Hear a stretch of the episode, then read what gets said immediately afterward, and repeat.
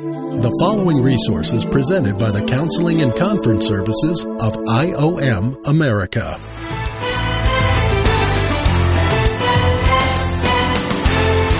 Welcome to A Counselor's Point of View. Hi, my name is Steve Phinney, and I will be your host. Okay, we want to welcome our online listeners. This is part two of a mini series that we're doing within the series. And last week we talked about the fruit of the social area of life under part one of spiritual gift. It's not that it's made clear as to what your gift is. It's actually imparted to you through the prophetic utterance of the presbytery. That's the key. Meaning, the presbytery has to get a prophetic utterance from the Spirit to give to you through the laying on of hands. And when your gift within you unites with that presbytery commissioning, there is power that is activated within that gift. Paul said to Timothy, For I need to come and lay hands on you, kindle afresh the gift of God which is in you. So there's a special connection there in respects to something already being in Timothy, and there had to be a laying on of hands from the presbytery, his leader, in order to ignite afresh that spiritual gift. You think that through? There is many people who are walking around acting as if they are functioning in a spiritual gift that has not been commissioned by the presbytery. Paul is either a liar or he's telling us the truth. What, what, what is the significance of God keeping that in order? I mean, literally, he's saying that there has to be a prophetic utterance given to the presbytery so the presbytery can lay hands on you to kindle afresh the gift that is already in you. That seems like a lot of extra steps to me. Who, who is these body members supposed to be working for? Huh? Well, where is he? Well, then we don't need any of this church leadership. And by the way, that's the mentality of the emergent youth today. Okay, stick to the original question is why would the person need to go to the presbytery to have a laying on of hands to get this prophetic utterance that the presbytery is supposed to be getting so that th- through that prophetic utterance there's an igniting like a flame kindling afresh. Because there's eight occupational gifts and then there the rest of them are manifestation. The entire order uh, we were referring to earlier of shifting from preaching under a tree to actually establishing an Ephesus, actually establishing a, uh, a Pergamum, actually establishing a Corinth church, actually establishing the what makes that switch possible is the eight occupational gifts. Once you use the eight occupational gifts, which you should have an elder for each one of those, once you have that, then you can actually set a structure together where the deacons will support that gifting. The reason why you have the structure of deacons is so that the elders are released to do the ministry. That's how it works. The reason why you have a wife is so that the husband can do his job. That's how it works. She's to take all of her gifts, all of her. I believe there's a verse in the Bible in Genesis after she got her consequences that God gave her three simple, and they are simple, gals, three simple consequences. What are they? pain in childbirth, and it actually reads in the Hebrew, Yet all of your desires shall be unto your husband. Someone want to say that in those exact words? I'm just curious on how many minds got that. So, yet all of your what? Shall be what? Your all of your complete design is for the sake of your husband. Why in God's name, literally God's name, would he require that of us? Yeah, but what would be the eternal purpose? Because there's no division in eternity. Christ is our husband. The responsibility that Eve had that she snapped was to communicate to the world you can do your own deal. You don't need your husband. This was about me. I wanted to have the knowledge of good and evil. Really? Let's see how well this works out for you and the rest of mankind. The spiritual gifts are built upon the garden scene. You shall have pain in birthing your children. You shall have pain in, what's the next one? Bringing forth your children. Many women interpret that as God stuttering and repeating himself with pain of birth. That is not what the Hebrew says. It's raising them up into young women and young men of the Lord. It is going to be an absolute horrific process for her. Grief and pain and agony of seeing her children struggling to find out where life really is. I know some godly women that take that role very seriously and they agonize over the decisions of their children. Whereas the husband is kind of off taking care of the household in which he's responsible for. It's all right there. So, what does Satan want to do? He wants to distract the family and get the woman busy with things outside of those one, two, three. I've known women to have surgery, purposely have surgery to avoid the birth of children constantly delaying the primary three responsibilities of womanhood. You see, the fact that Eve was taken out of his side, she knew that she didn't guess at this. She didn't look at God go, well, that was a trick question. She knew what her job was, is to fulfill her husband because she was taken from her husband. Fulfill her husband because she was taken from her husband. My job is to fulfill the responsibilities given to Jesus Christ as head of the church. That's pretty much it. So it's my wife's responsibility to yield all of her desires to me so that I can do that job most effectively. And when Satan throws the, the roles out of place, all of a sudden there's tiredness there's exhaustion. There's this wearing down, this constant wearing down to where what God set up to establish the church is a joke. If you haven't been noticing, our Christian leaders have been dropping like flies. Why? Because this emergent idea of roles within humanity and roles within the church is just being liquefied. It just drains off somewhere. No one knows. So the youth of our day have to come up with their own version, as I was told this week, of leadership. Because it's not being demonstrated anymore. They're either called too conservative, or if they were conservative, look what happened to them there's no validity anymore in the roles because of the person using the person for the reason why it doesn't work. Whether mankind falls or stands up again or falls again and stays down, it makes no difference to God. There's no difference to God when it comes to understanding the role of a body member in Christ Jesus. So let's take a look at that.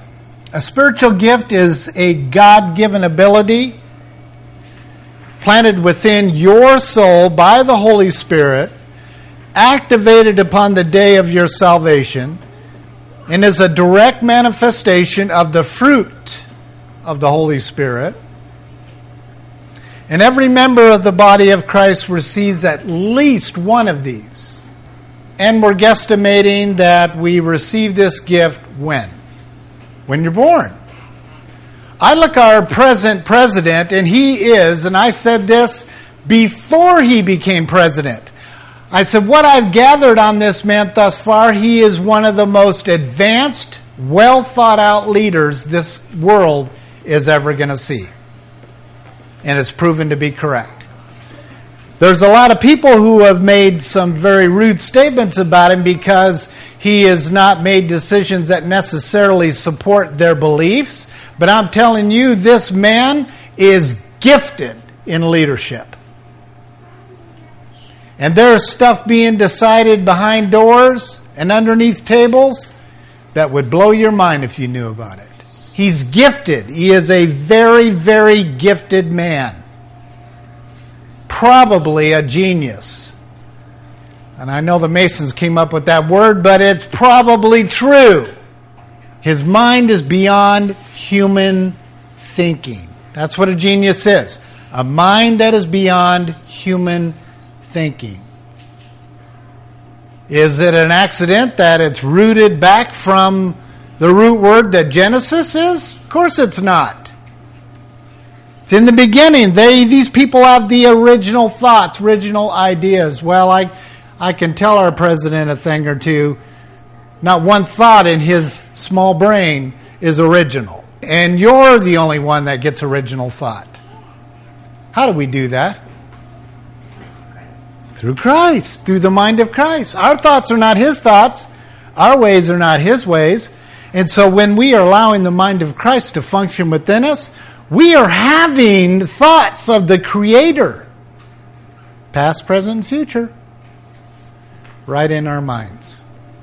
Who gets one? Who gets two? Well, you know, that's none of my business. Because that's up to God's calling. The answer to the question, which was not really a trick question, kind of felt like a trick question. The answer to my question is this We are given our spiritual gifts through activation through the Holy Spirit by the presbytery because you're supposed to be working for the presbytery. Whoever ignites, you're responsible to that person. You see, Paul had to come and lay hands on Timothy to kindle afresh the gift of God that was in him, to carry out the work of service he was asked to do. Timothy was falling down on the job, and Paul went, Oh, yeah, I got to come lay hands on you. You see, it, it, it's keep that flow moving throughout discipleship process. You get the anointing or the igniting from the presbytery because you're supposed to be working for the presbytery. What's that? Okay. Let's break this down here a little bit. Charisma and grace. The Greek word used for spiritual gift is charisma. So the term charismatic, oh wow, they're a charismatic believer. It's because that they are accurate in their communication, saying they are functioning in the gifts more than you see someone down at the presbytery church. You see? They're seeing manifestations of speaking in tongues and miracles, and they stand up on their chairs and dance, and they they got called charismatic because of these manifestations of spiritual gifting. So they're actually correct in labeling a certain group of believers charismatic. But it actually means grace, charisma, an act of grace. So the fact we got to we got to connect these two now. Instead of referring to charismatics as manifestors of the spiritual gifts, we need to connect them to manifesting acts of grace in Christ Jesus. Each member of the body is given a special measure of grace, unmerited favor. Would someone please read out for us Ephesians chapter 4 verse 7? Ephesians chapter 4, verse 7. We are given measurements. And if we are into the sin of competition, we're not going to settle with our measurement. Have you noticed some people that you can share the truth with and they're really, really working, thinking on getting it? And then I'm learning through my agedness that when I see that look on their face, I need to ask them the question, What did you just hear me say? Uh, well, um, well, when I get that, I pretty much know I'm going to get myself an ice cream sandwich answer. It's not going deep. But then there's another person you can talk to and you say, could you just feed back to me what you heard me saying here? yeah, I'll tell you what you were saying. And just bam, bam, bam, bam. And they take the depth of who they are in Christ and wrap it in that answer and give it to you. That is a confession of measurement of grace. The charismatic church calls it the anointed ones. You know, I love you guys over there in Africa, but I'll tell you what, sometimes it's a little bit annoying hearing you constantly say you are such a man of God, anointed, charismatic for the gifts. Well, I am, but that's not what it's about. The measurement of the Holy Spirit's grace given and imparted through me grants me the understanding of the richness of the mystery in Christ Jesus. Everyone's got it who's an indwell believer, but some have got a little measurement and others seem to be overdosed. So you want to you want an answer to why is it that some people really get this instantly and others just constantly wonder Want more? This is why. Now, what I'm going to do is connect something for you here over the next few weeks. Is the fact that people who are given certain gifts, occupational gifts, must have a high measurement of grace. Absolutely must have a higher measurement of grace because of the price tag of that gift. Whereas others, all they want to know is how to sweep the floor with excellence unto Jesus Christ. And He will give it. He'll crank up whatever your spiritual gifts are to 100%, maybe a little more. And then there's others that go absolutely all the way through their life, picking up trash, painting on graffiti off of a wall, doing it as unto Jesus, and, and God looks at him, brings him unto heaven, and says, Well done, my faithful servant. Well, I only used a paintbrush. Well done. Whereas another one comes in with a, a track list of leading 3,462 people to the Lord, to salvation. Well done, my faithful servant. And so you put those two leaders together, and that leader says, You only got to paint walls. That wall painting was just as important as leading a soul to Jesus Christ for salvation. No difference. Because both were functioning in a hundred percent of their calling janitor or janitor of the souls. Do you see that? But measurement of grace. Christ will be 100% obedient to the measurement of faith that God has assigned to you in Christ Jesus inside you. He will not go one percentage over or under. Not one. And I'll tell you what, that, that brings such comfort to me to know that Doesn't matter whether I'm going to line up with what God wants for me or not. Christ will be obedient 100% to what God said. That's Stephen's measurement, my son. Here it is. Here's the numbers. Don't go over, don't go under. That's what's being said. Does that not bring comfort to you? I can't be like a Billy Graham.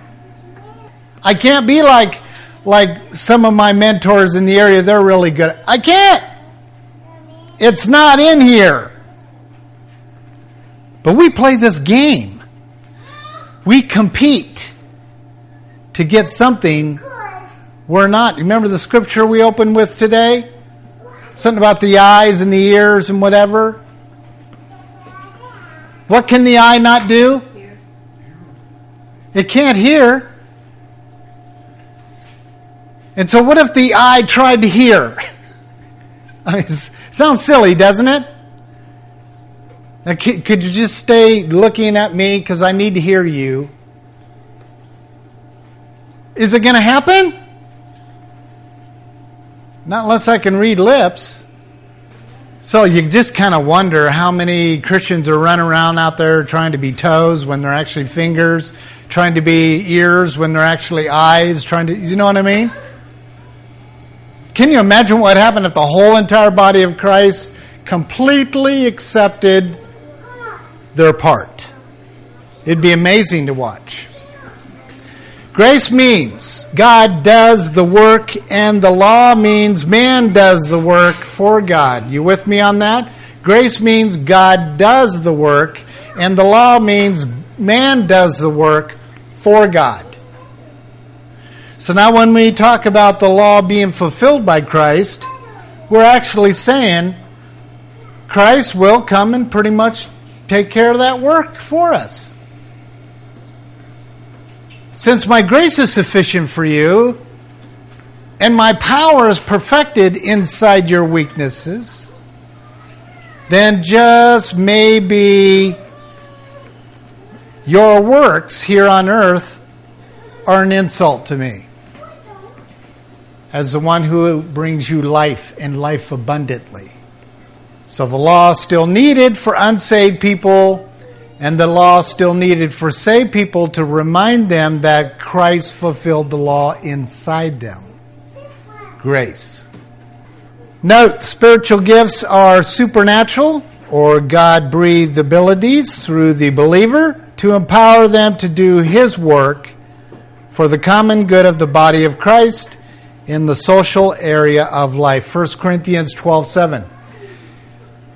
Now, if we just back up and take a look at this picture as a whole, the only way that we could look at a healthy body of Christ as a whole, every member, every piece is functioning 100% in what they're supposed to be. A heart, a liver, a finger, a nerve, a blood vessel, whatever. Everyone is finally in agreement to what it is they're supposed to be doing. What do you have on your hands? You have dysfunctional chaos for split seconds before it all comes together as one, but after it does come together,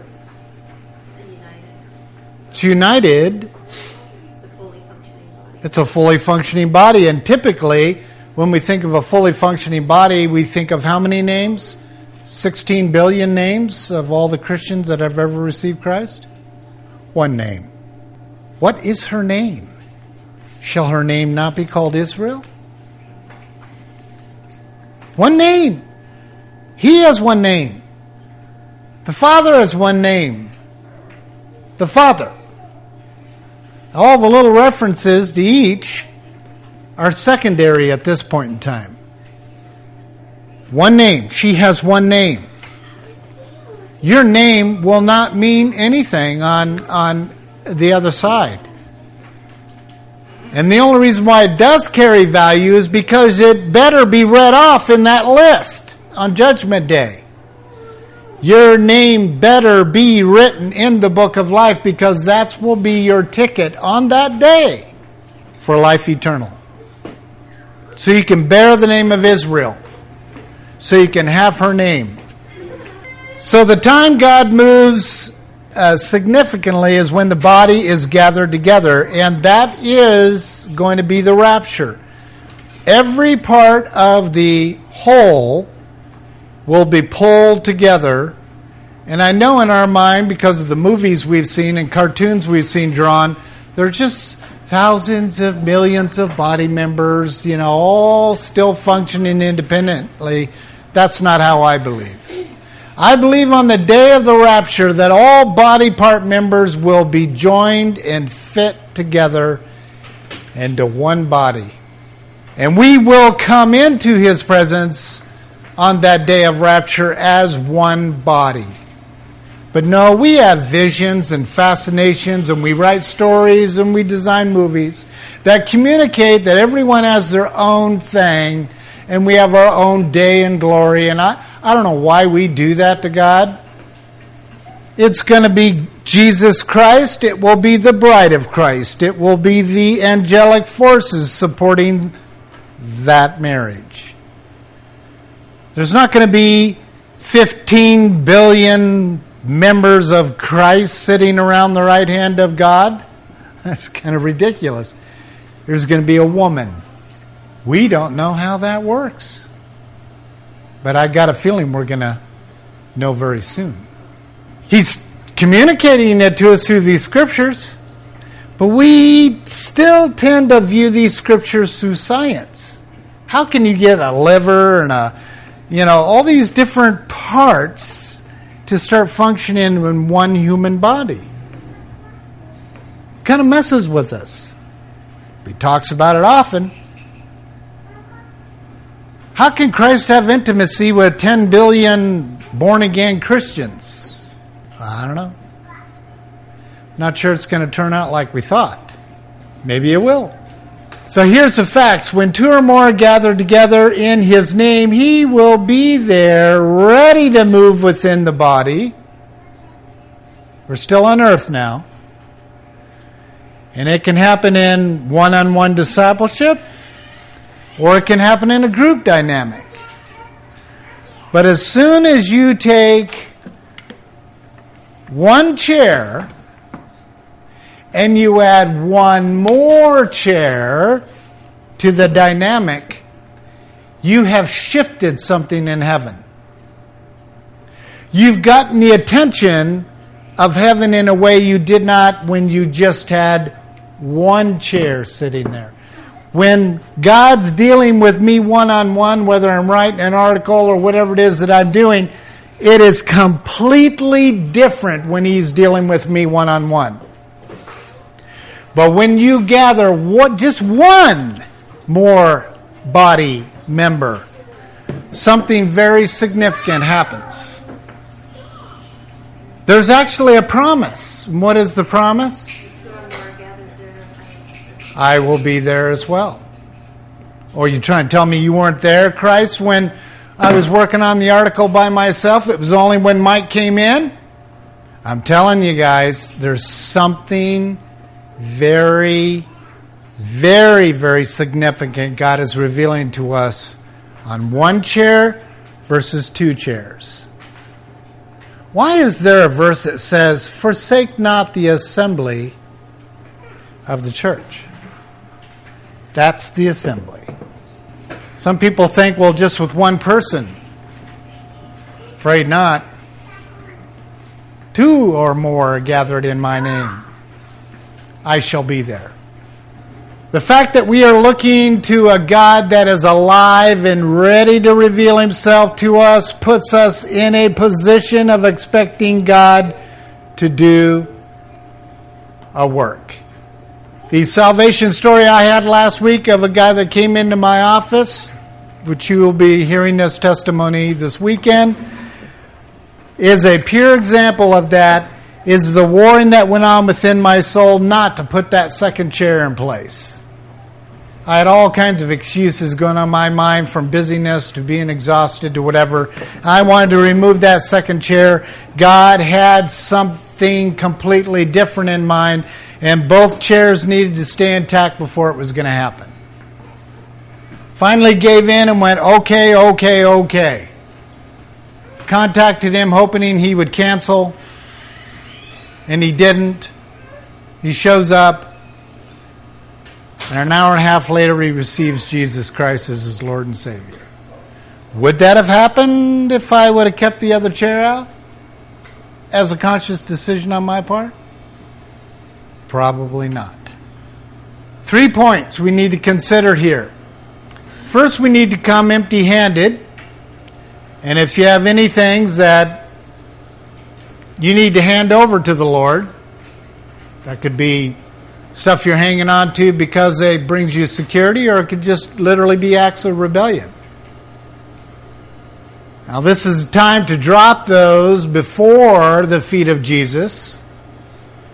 And God most likely will not fully use you if you are struggling with the present acts of rebellion.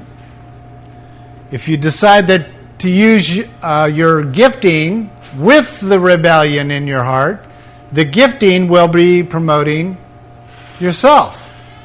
So I know we don't know the actual percentage, but how much of the church do you believe is falling under that? Probably the majority.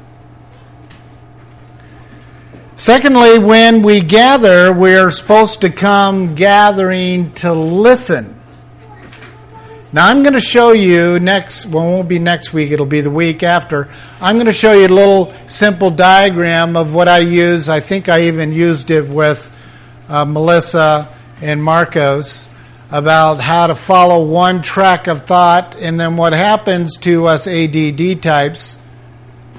I don't support that label, by the way, but when I use it, people identify immediately. The distracted thinkers when they drop down below the deck and they start thinking about something that has nothing to do with what's being presented to you. And, and they're sitting there and, and, and they're in your congregation, they're in your Bible study, they're in your fellowship, and they're not hearing a word you're saying. You lost them 25 minutes ago, you lost them an hour ago. Because the deck, that road less traveled, which I believe is most traveled, is covert. You gather someone up here who has a need to have the spiritual gifting in that room to work to bring healing into their life, it is not going to happen. They're not hearing God. Their mind has been somewhere else for the past 25 minutes, so how in the world are they going to hear God for the pastor to put someone in the chair for the ministry of reconciliation? Won't happen in most churches. People are too tired. People are exhausted. People are tired of words. People are tired of messages. People are tired.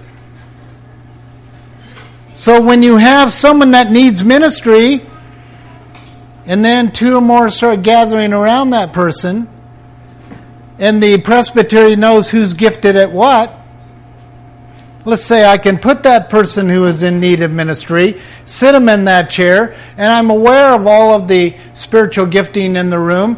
I can call forward and say, Abby, would you come and please share a word with this person in regard to their soul struggling with blah, blah, blah. Sure, I'll do that. She's going to want to do it because it's in her. And if I want to call on a prophet type, t- tell, tell this person what it is that they have to look forward to if they continue in this. Do you see what could happen? From one person sitting in this chair and gathering two or more around this one person.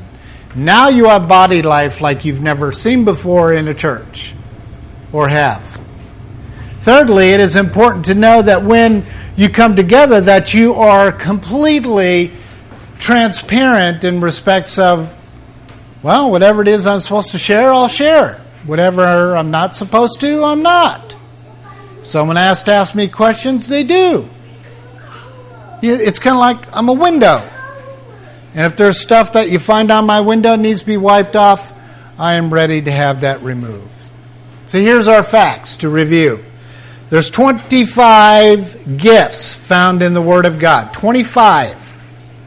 There are two primary distinctions regarding the gifts. First is the one that we referenced earlier in regard to the charisma, the functional ministry gifts, which are which we find in 1 Corinthians uh, 12 28 and also in Romans 12 3 through 8. And second, we find the uh, manifestation gifts. So you have the functional, foundational, occupational gifts that are given to us not just through the Greek, but also through the Hebrew. And it is like a foundation. And you're building this structure for the purpose of the manifestation gifts to freely function within that design. Because let's say this person needed a miracle. That's not a part of the occupational. The teacher, prophet, they can preach and teach all day long. They're not going to get their miracle. Miracles come through manifestations, through body members. So you have the church structure set up through occupational gifts, and you have manifestations that actually come through the body. Not just the elders or the deacons, but through the body of Christ. The elements are this. First one is the primary element that we will be talking about is this uh, uh, dometa, or however it's pronounced, or the anointing, gifted men and women of God, assigned by the Lord Himself. Therefore, it is very important that we accept the stated three elements of gifts of the Holy Spirit. We got the functional, we have the manifestation, and we have the building in which it pours out into. We have the structure itself. Those three elements are absolutely needed to function within spiritual gifting. Comments or questions in regard to what we've said so far? It starts from the actual eight occupational gifts. One of the particular gifts that is given to us in the occupations is apostle, church planter. You would send an apostle out to Ephesus or whatever the case may be, and that one person who is released as an apostle goes out into that jungle or out into that community or whatever, and they establish terms we use today as a church plant. And that apostle has been given the authority by God to function as that full on role of eldership. That person is to train and equip other leaders to join in establishing these three elements. And so, as the elders step forward and he trains those elders to do their job and whatever, and they're put into place, the deacons are put into place, the ministry starts to be put into an overflow, and then it begins to work. That's how it's done. It's how it's always been done. To use all the, the all the gifting of pastoring, teaching. An apostle is considered like if I would uh, go into my phone contacts and I type in apostle, I have 200 and some apostles. And guess where they're from? Africa.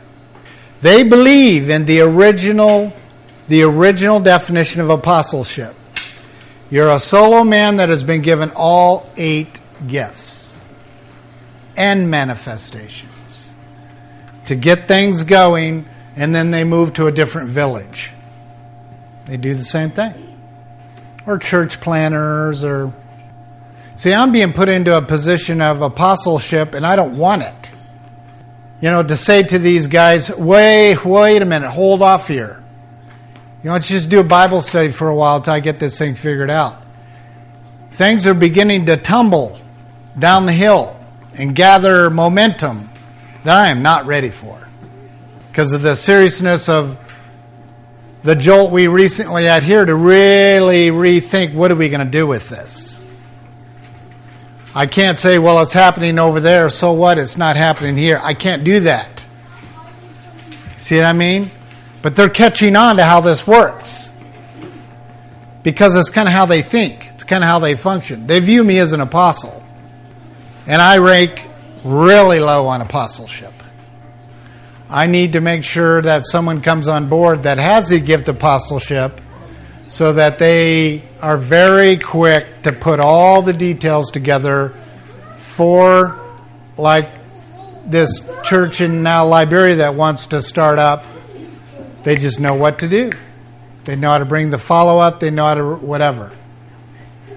My spiritual gifting is prophecy and exhortation.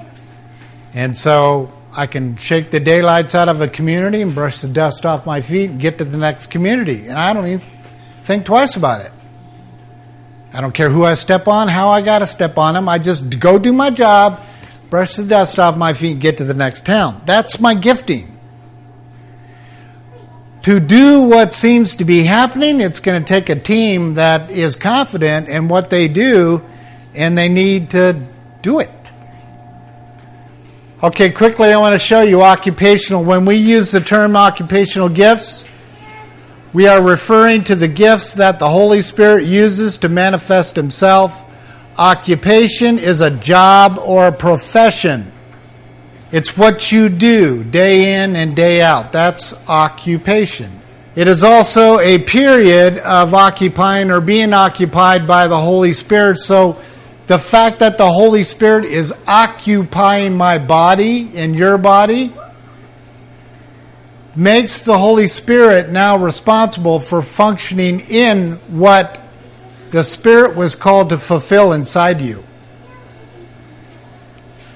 A hundred percent. No matter what your rebellion shows, the Holy Spirit is required by God to be a hundred percent responsible for what the Spirit is call, called to bring forth in, in your body and in your mind, in your life. The fact that the Holy Spirit in, comes into our bodies when we become born again puts us in a position of being living vessels for God. God designs this vessel for a specific purpose and calling, and that calling is what we're going to begin uh, to take a look at speak of the gift of prophecy, what that looks like. We're going to look at the purpose. We're going to look at the liabilities of, of that gift. And we're going to look at areas of function. And we're going to do that with every occupational gift first. And then we're going to jump into the manifestation gifts. This resource has been presented by the Counseling and Conference Services of IOM America. For more information about our ministries, visit us online at iomamerica.org. That's iomamerica.org.